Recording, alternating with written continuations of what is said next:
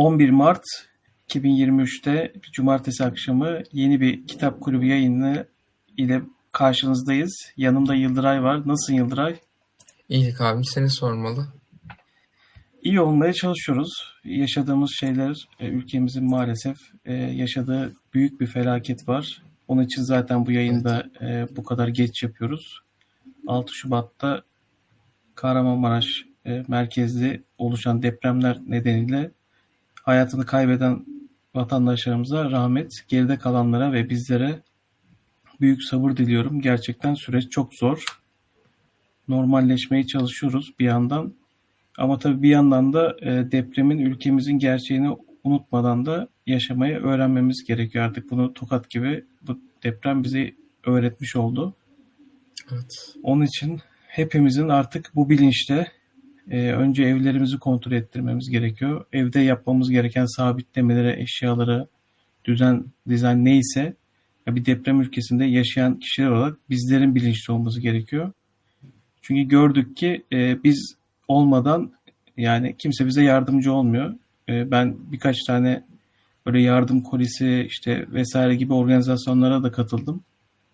Yani orada insanlar gerçekten canla başla hem oraya giden gönüllü insanlar hem buradan bir şey yollayan insanlar gerçekten canla başla mücadele ediyor ama e, gördük ki biz e, birlikte güçlüyüz. Birlikte bazı şeyleri e, düzeltip ayağa kaldırmamız gerekiyor.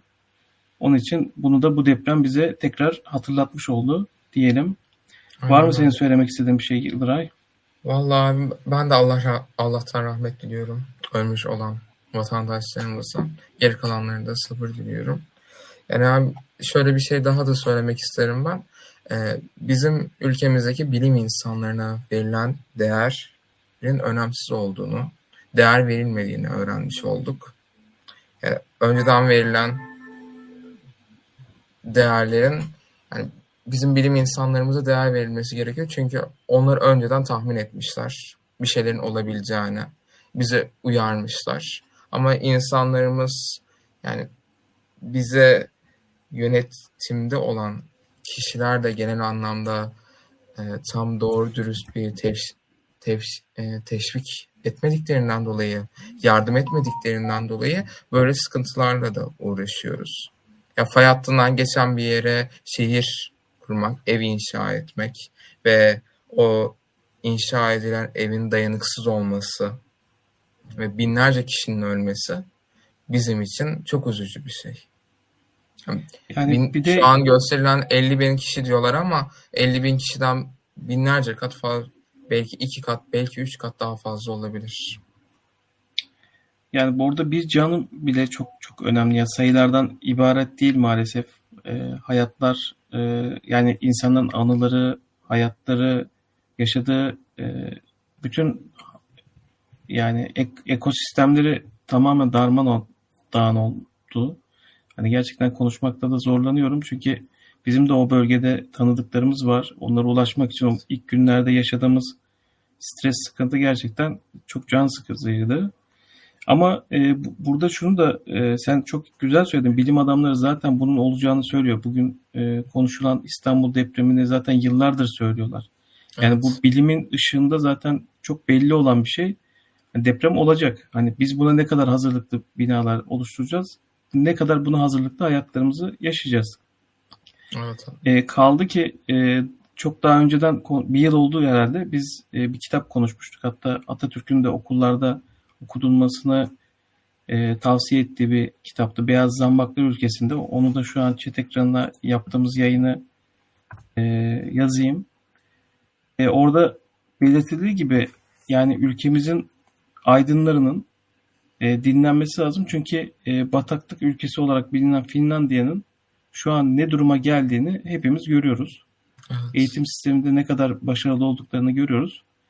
Ama bu kitabı okuduğunuzda o zaman e, yaşananların yani bunlar yaklaşık 100 sene önce yaşanan e, Finlandiya'nın ne kadar e, yozlaştığını, ne kadar e, rant için, insanların e, belli çıkarlar için nasıl ülkeyi e, umursamadıklarını göreceksiniz. Ama bazı aydınlar öncülük etmiş, hareket etmiş ve arkasından da insanları sürükleyerek şu anki hallerine getirmiş, bir bilinç oluşturmuş. Bizim de açıkçası buna ihtiyacımız var.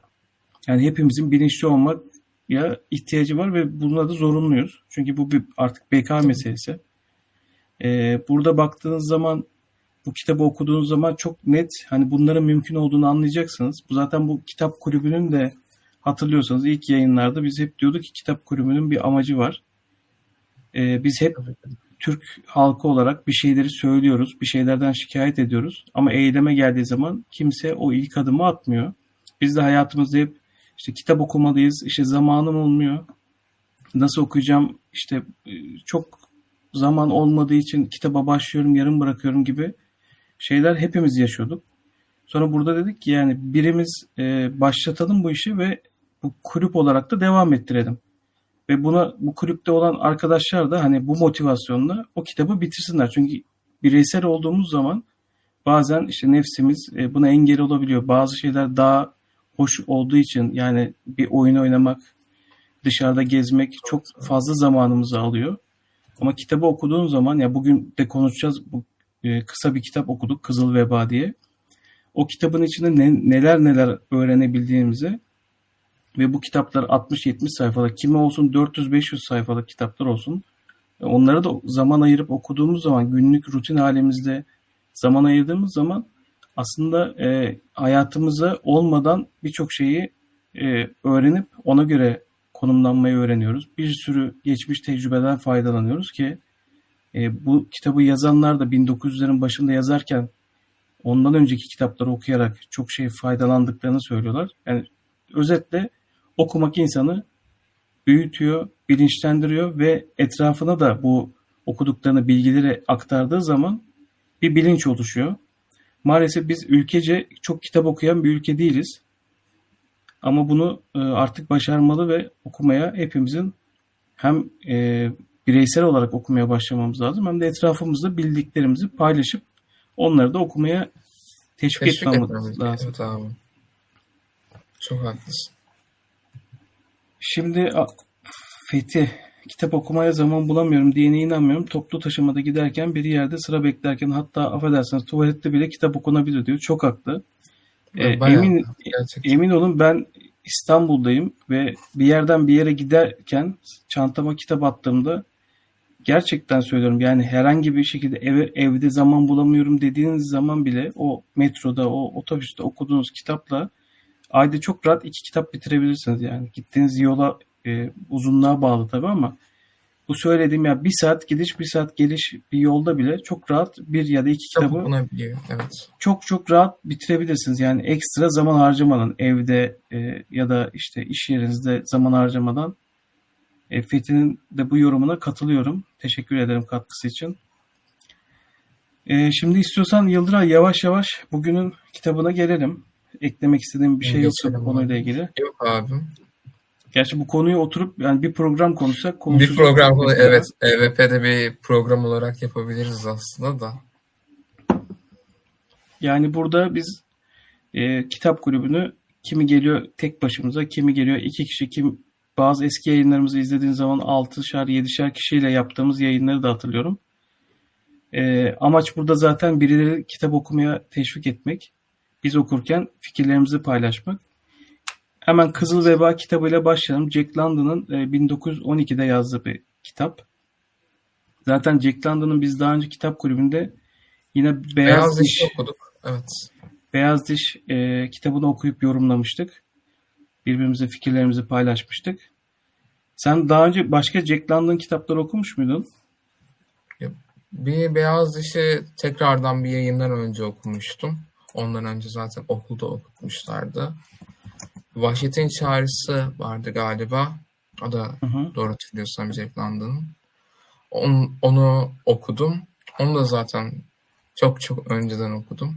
Yani hocalarımızın hepsi okutturuyordu. Zorla okutturuyorlardı ama ben zorla okuduğum için hiçbir şey anlamadan okuyordum. Özet çıkarıp geçiyordum. Ama artık daha net, detaylı bir şekilde inceleme yaparak okuduğum için kitapları hayatımda bir gelişmenin gözlendiğini çok net bir şekilde anlayabiliyorum artık. Ee, şimdi yine Kızıl Veba'yı konuşacağız. Yine arkadaşlar bizim EVP e, YouTube adresinde o yayını da bulabilirler eski yayınlar arasından. Tabii ki de abi. E, başlayalım istiyorsan kitaba. Dediğim gibi e, 1912'de yazıldı ve 2030'larda e, ulaşan e, bir 2013'te pardon e, yaygınlaşan bir evet. e, salgın hastalık anlatılıyor ve bundan 60 sene sonrası yani 2073 yılında aslında hikaye geçiyor. Sen başla istiyorsan nasıl başlıyor kitap? Ee, şimdi Profesör Smith var. Yani Dede Smith olarak geçiyor kitabın başlarında. San Francisco'da İngiliz edebiyatı profesörü kendisi. Yani New York'ta baş gösteren kızıl veba hastalığıyla çok yakından tanışan bir kişi. Kızıl veba dediğimiz olayı kısaca bir şekilde bahsedeyim. Ee, en başta insana bulaştığı zaman 15 dakika içinde ve birkaç saatte 15 dakika içinde etkisini gösterebilen bir virüs. İnsanın ayaklarından başlıyor, kendisini hissiz yani hissizlikle başlayan bir şey kalbe kadar geldiği zaman insan direktman ölüyor ve insanın vücudu kıpkırmızı oluyor. Bu virüsün adı kızıl veba. Bizim veba virüsüyle benzerlik gösterebilir ama onun daha da hızlı yayılmış ve daha kısa sürede etki gösteren bir virüsü bu arada geliyor. Bu yani bizim veba dediğin orta çağda yaşanan vebadan bahsediyorsun. O zaman da herhalde Avrupa nüfusunun yarısını e, götüren bir Götürüm, evet. Ve tamamen bu da aslında baktığın zaman bugün hani günümüz Türkiye'sinde ya da günümüz dünyasında vebadan ölen kimseyi duyuyor muyuz? Aslında hiç de duymuyoruz. Çünkü e, o zaman e, bilinmiyordu bu. Ama şimdi artık bilim adamları evet. biliyor vebanın neyden kaynaklandığını ve nasıl e, önlenebileceğini, çok basit önlemlerle nasıl önlenebileceğini biliyoruz. E, baktığın zaman yaşadığımız yani daha burada iki sene önce e, biz e, evlerimize tıkılmıştık. Yani Covid'i yaşamıştık. Ve o zaman da ilk Çin'den gelen görüntüler kitabı da biraz anlatıyor gibiydi. Yani yanlış hatırlamıyorsam böyle yolda giderken pat diye düşüp yani ölen hastaneye kaldıran insanların görüntüleriyle zaten biz çok korkmuştuk. Ya bu bahsedilen veba da gerçekten çok çok korkunç. Evet bayağı bir korkunç. Devam edeyim abim istersen. Tabii tabii. Ee, veba virüsünü yani Levent abimin de dediği gibi o zamanlarda da bulunamamış, çaresi bulunamamış bir hastalık. O zamanlarda da yüksek olasılıkla göz ardı edilen bir virüsmüş bu. Göz ardı edildiğinden dolayı da çok hızlı bulaşmış. Bir de teknoloji de gelişmediğinden dolayı insanların bilgisi de yokmuş o zaman. Ee, tekrardan bu dönemde de 2013 senesinde de gene göz ardı edilen bir virüs. Çok kısa sürede yayılmış. Yani tüm dünyayı kasıp kavuruyor. Çünkü ilaç geliştirilemiyor. İlaç geliştirmeye kalkan profesörler e, onlara bulaşıyor, onlar ölüyorlar. Onlar öldüklerinden dolayı da çok kısa sürede dünyayı kasıp kavuruyor. Modern yaşam sona eriyor. E, Smith üniversite çalışanları ile birlikte kimya okuluna sığınacaklar. Ama onun en başında e, dede torun hikayesine dönüşüyor. E, o 2073 senesi miydi abim? 2073 evet. 2073 senesinde torunlarıyla beraber e, bir bölgede yaşıyorlar. E, deniz kenarında. Yani artık e, kabile hayatına dönüşmüş bir toplum var. Kabile hayatına dönüşmüş bir toplumda da torunlarıyla beraber ilgileniyorlar. Torunları en başta e, balık tutuyorlar, yengeç tutuyorlar. Dedeleriyle beraber oturuyorlar. Ama dedelerin konuştukları onları çok boş geliyor boş geldiği için de gülüyorlar, onunla dalga geçiyorlar ama bütün dedikleri, her, bütün dediği her şey dedenin doğru oluyor. Ee, daha sonrasında e, ya Smith en başta dedelerinin çocuklarının yanlarına gidiyor, torunlarının yanına. Orada beraber yemek yiyorlar. Yemek yerken bu konudan bahsediyor ama çocukları gene dalga geçiyorlar. Yani eğleniyorlar dedeleriyle. Ee, bir zaman geçiyor. Zaman sonrasında onların torunlardan bir tanesi. Dedesini çok seviyor. Çok seven bir kişi olduğu için de dedesinin sözlerine uyan bir kişi. Uyduğundan dolayı da e, dedesiyle beraber vakit geçirmek istiyor. Onun sözlerini dinliyor. En başta dedesi olaylardan bahset, bahsediyor. O olayların başlangıcı da şöyle. Modern yaşam sona erdiğinde James Horvath Smith üniversite çalışanlarıyla onların yakınları bir kimya okuluna sığınmıştır. Yanlarında erzak ve silah da götüren 400 kişi okulda hayatta kalmaya çalışmış. İlk günlerde başarılı olmuş ama daha sonrasında Kızıl Veba onların üniversitelerine kadar geldiğinden dolayı e, onlar da sıkıntıya ermiş, sıkıntıya gelmişler. E, bütün planları alt üst oluyor. Planları alt üst olduğundan dolayı da yeni planlar üretmeye çalışıyorlar ve kaçmak istiyorlar. E, okul terk ediliyor. 47 kişi. Bu arada e, ben bir alıntı paylaşmaya çalıştım. Biraz e, şey yüksek olduğu için senin söylediğin şeyleri aslında kitapta biraz özetliyor. E, kanun ve düzen diye bir şey kalmamıştı. Cesetler sokaklarda yatıyor, gömülmüyordu. Bu büyük şehre yiyecek maddeleri, diğer ihtiyaçları getiren trenler ve diğer taşıtlar çalışmıyordu. E, yani kaos ve şey vardı yani düzensizlik vardı ve milyonlarca insan şehirden kaçmıştı. E, maalesef ki maalesef e, bunu da yakın zamanda e, yaşadığımız depremde de maalesef gördük. Evet gördük abi. Lütfen devam et Yıldıray. Ee, e, Smith e, hayatta kalan tek kişi. 3 yıl tek başına yaşıyor profesör. Hayatta kal e, hayatta kalmayı başarmış olan insanlarla karşılaşıyor.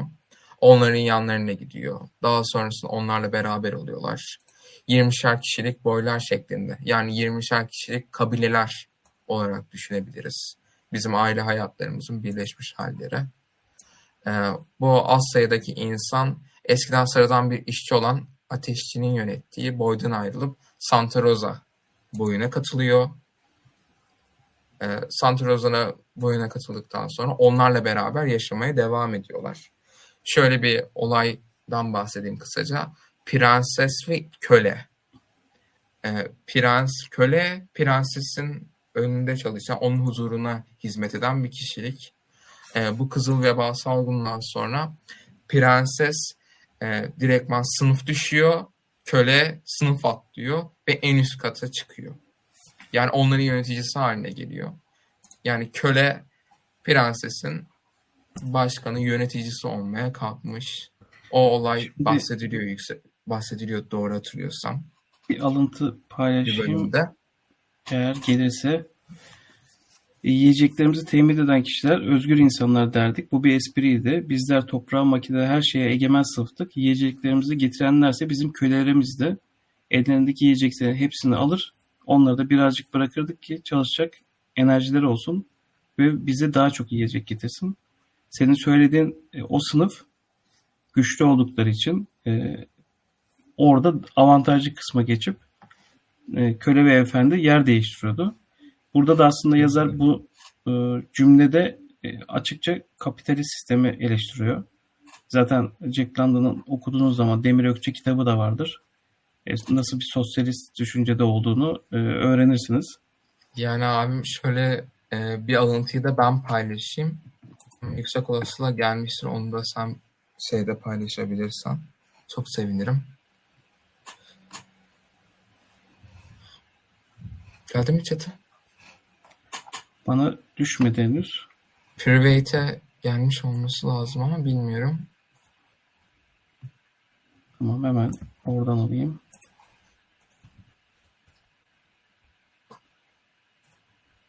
O zamanlar yiyecek üretenler kuramsal olarak özgür insanlar denildi ama gerçekte bunlar özgür değillerdi. Özgürlük lafta kalıyordu. Bir yönetici sınıfı vardı. Topraklara ve aletlere makineye sahip olan oydu. Üreticiler yönetici sınıf için canla başla çalışırlardı. Yani bizim yazarımız Jack London sosyalist bir yazar.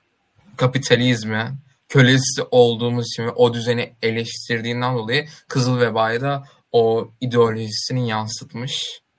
Yansıttığı için de böyle bir sözü de eklemek istedim. Demin söylediğim sözden dolayı. Köleler yani şeyi. Okuduğumuz kitap herhalde bu çeviri çevirici çeviren kişinin notlarını çıkarttığımız zaman 62 falan 63 sayfalık bir kitap. Evet. Ama o kitapta bile yani gerçekten yazar. Zaten bunu e, bir gazete gibi bir yerde e, paylaşıyorlar yani dergi Evet gibi ufak bir yerde bir gazete halinde paylaşılmış evet abi. Ama ondan sonra yani öykü aslında baktığın zaman büyük bir roman değil ama e, bu öyküde bile yazar e, birçok mesajı okuruyla paylaşmış ve e, baktığın zaman 1912'de yazılan bir şey. Sene 2023. Ya bugün yaşadıklarımızda çok örtüşüyor. Yazarın buradan ne kadar öngörülü e, olduğunu da görebiliyoruz. E, ilk kitabında da yani ilk kitap yorumunu yaptığımız Beyaz Diş'te de e, biz şunu görmüştük. E, Annesi e, intihar girişimleri yaş- yaşayan, bu sebeple çok sağlıklı bir psikolojiyle büyümeyen bir kişi Jack London. Zaten çok genç yaşta vefat ediyor. Ve bu Evet. 40 40 yıllık bir hayata e, birçok başyapıt eser e. Sığdırmış. Bayağı bir sığdırmış hem de abi. Ve kalit e, pardon kaliteli eserler vermiş Evet. bizim hayatımız içinde. Bu arada Fethi e, ABD'de yaşayan sosyalist demiş. Yani evet. O zaman da Evet ABD'de yaşayan sosyalist. vardı doğru. ve gerçekten bunları yazarken de zorluk çekiyordu zamanında.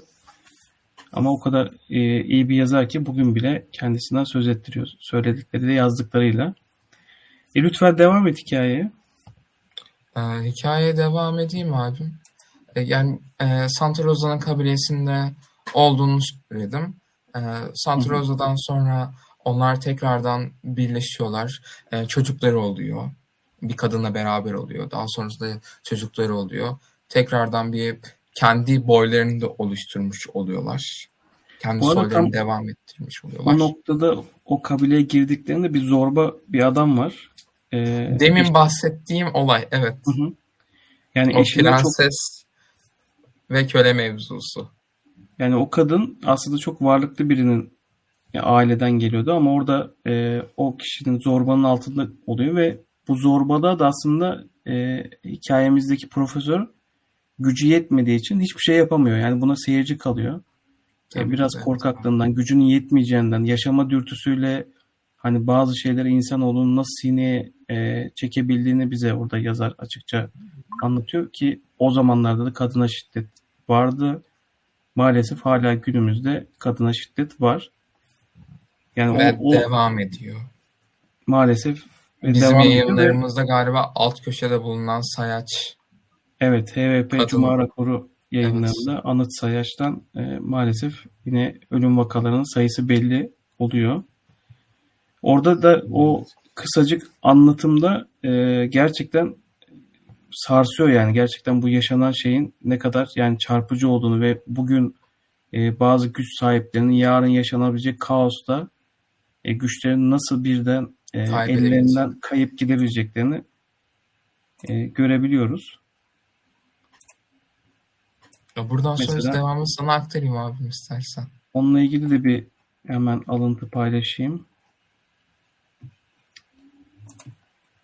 Geçici düzenler köpük misali yok olup giderler. Evet köpük gibi geçici. İnsanlığın yeryüzünde çalışıp didinerek yarattığı her şey köpükten ibaret. İnsan faydalı bulun, bulduğu hayvanları evcilleştirdi. Düşman saydıklarını yok etti. Toprağı yabani bitki örtüsüne arındırdı.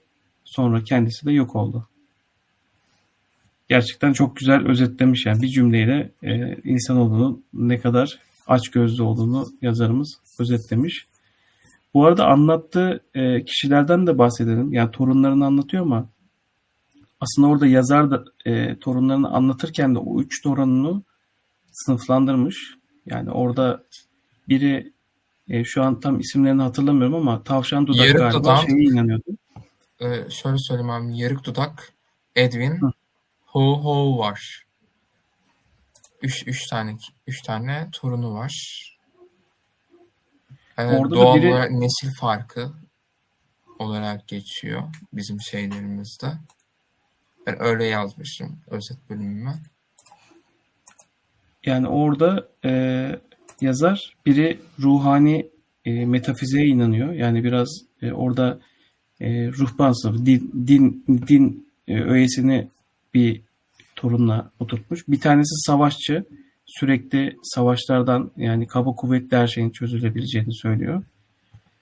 E, yani bunları da anlatırken e, o vurguları da yapmadan geçmiyor. Yani mesela e, bir ölüm çubuğu diye bir safsata var ve hani tav, e, o dini e, görüşleri önde olan torunu ölüm çubuğu sana gelmedi mi falan diyor. O da ona karşılık diyor ki ölüm çubuğu emin ol sana gelseydi diyor. E, ölüm çubuğundan değil sen buna inandığın için ölecektin diyor. Öyle de bir e, gönderme de var e, yazarın e, torunlarıyla diyaloglarında da. Bir de şu çok paylaşılıyor. Hani bu kitap okurken işte hani hep büyüklerimize biz e, saygılı davranırdık. Bu yeni nesil bize saygılı davranmıyor gibi bir öngörüsü var ki e, hani şu anda geldiğimiz noktada evet abi. en büyük e, hani Z kuşağıyla işte bizim gibi yaşlı kuşak arasında işte onlar çok saygısız vesaire gibi e, diyaloglar geçiyor. Tabi bu kuşak çatışması yüzyıllardır olan bir şey olmaya da devam edecek. Evet. Ne yazık Ya, hayatımızın bir parçası olmuş durumda. Tabii. Ee, burada yine bir alıntı paylaşayım. Bu da beni okurken çok etkilemişti.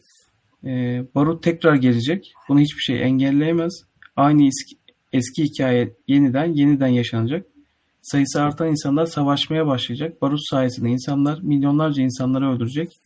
Ve çok ileride bir gün yeni bir uygarlık sadece bu yoldan ateş ve kan üzerinden evrilecek. Yani tarih kitaplarını açıp oku, okuduğunuzda zaten bunun sayısız örneğini görebiliyorsunuz. Tarih tekerrür ediyor yani bizim anlayacağımız kadarıyla. İnsanoğlunun yapısı aslında hiç değişmiyor. E, gücü eline geçiren e, maalesef güçsüz olanı ezmeye devam ediyor. Bu böyle yüzyıllardır işte daha önce krallık, derebeyi e, boyutundayken şimdi sözde demokrasiyle e, güçlü olan güçsüzü ezmeye, sıkıntı yaratmaya devam ediyor. E, senin var mı farklı anlatacağın bir şey? Yani burada bu hikayeyi anlatırken e, Doktor Smith e, hani torunlarını yani 60 sene önce olayların nasıl başladığını özetliyor. Evet. Ve bunun üzerinden de çıkarımlarda bulunarak e, hikayeyi sonlandırıyor. Hani beni etkileyen birkaç tane alıntı paylaştım sizde.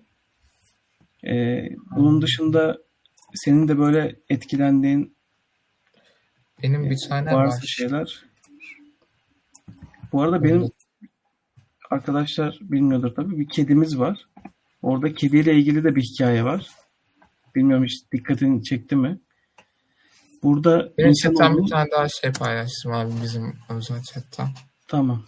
Şimdi e, bu yazarın anlattığı kitabın içinde bir öykü var ve orada e, kedi ile alakalı bir şey geçiyor yani e, bir alıntı geçiyor. İşte insanoğlu köpeği, atı, in, ineği evcilleştiriyor ama kediyi evcilleştiremiyor ve onunla bir anlaşma yapıyor. Bunu kedi sahipleri çok iyi anlayacaklar burada oku, okurken. Hani evinde kedi bakanlar. Buna göre anlaşmaya göre kedi fareleri öldürecek, evin çocuğunu oyalayacak. Kadın da kediye süt verip onu mağarasına ateşin yanına alacak. Ancak at ve at, köpek ve ineğin aksine kendi bağımsızlığını tam olarak kaybetmiyor kedi. Çünkü anlaşmaya göre belli zamanlarda özgürce dışarı çıkıp sonra geri geleceğine dair bir madde koydurmuş. Yani gerçekten kedi baktığınız zaman da e, onun ne kadar diğer hayvanlardan farklı olduğunu anlıyorsunuz. Bu arada senin alıntını da hemen paylaşayım. Bunu da sen oku lütfen. Önce kendilerine doktor diyen şarlatanlardan ve büyücülerden sakının. Büyücülüğe, üfürükçülüğe inanmak ilkel, ilkelliktir. Çevremde boş inançların yürürlükte olduğunu ve her geçen gün yayıldığını görüyorum. Dede bunu söylüyor torunlarına bazı konular hakkında. Uyar, uyardığından dolayı bunu da uyarmaktan şey gelmiyor. Ee, yani başta... burada demin söylediğim gibi o üç torununa da belli bir e, şey yüklüyor. Hani biri savaşçı, biri e, dindar şeklinde ve buradaki alıntılarla e, aslında o yaşadığı tecrübeyi torunlarına aktarıyor. Çünkü birkaç kere daha bu hani üfürükçülüğün işte dini yani kullanan şarlatanlarla alakalı birkaç örnekte geçiyor kitapta. Evet. Ya gerçekten kitaba başladığınız zaman bilmiyorum sende de öyle mi oldu Yıldıray? Yani başladığın zaman ben iki günde bitirdim kitabı. Zaten kısa bir kitap. Yani bir günde bile çok rahat bitirebileceğiniz bir kitap. Ya ben bir gece okudum bir de diğer günün sabahında okudum. Ya iki saatte süre tutuydum ben. iki saatte biten bir kitap oldu. Bu arada Yusuf da sağ olsun süper sticker yollamış bize. Teşekkür Çok teşekkürler. Onu da aslında yayına bekliyorduk ama misafirleri gelmiş. E, çünkü bizim EVP Kitap Kulübümüz var Telegram kanalımızda. Bir oylama yapıyoruz kitap seçiminde. Herkes e, kitap tavsiyelerini söylüyor. Dört tane indirgediğimiz zaman oylama yapıyoruz. Yanlış hatırlamıyorsam da Yusuf'un e, bu kitap önerisiydi.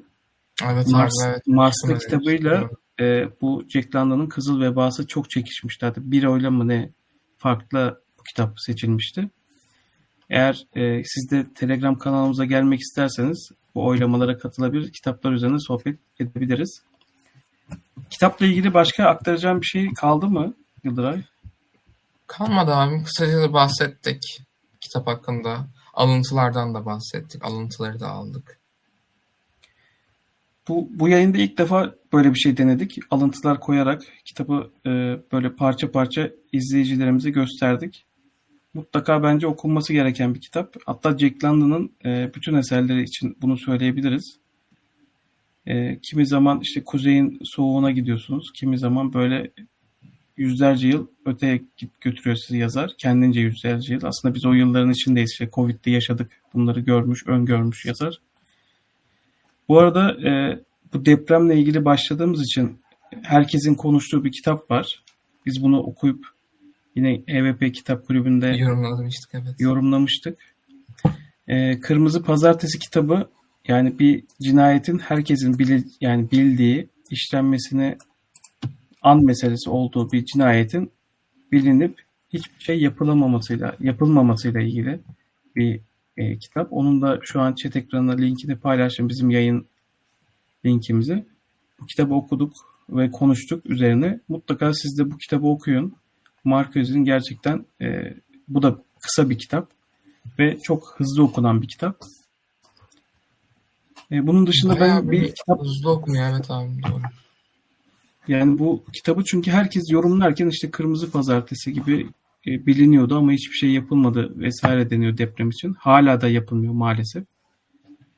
E, onun için bir an önce e, yayının başında söylediğim gibi deprem için hazırlıklı olmamız lazım. Yani bugün deprem için ne yaptın diye soruyorum bazen kendi kendime.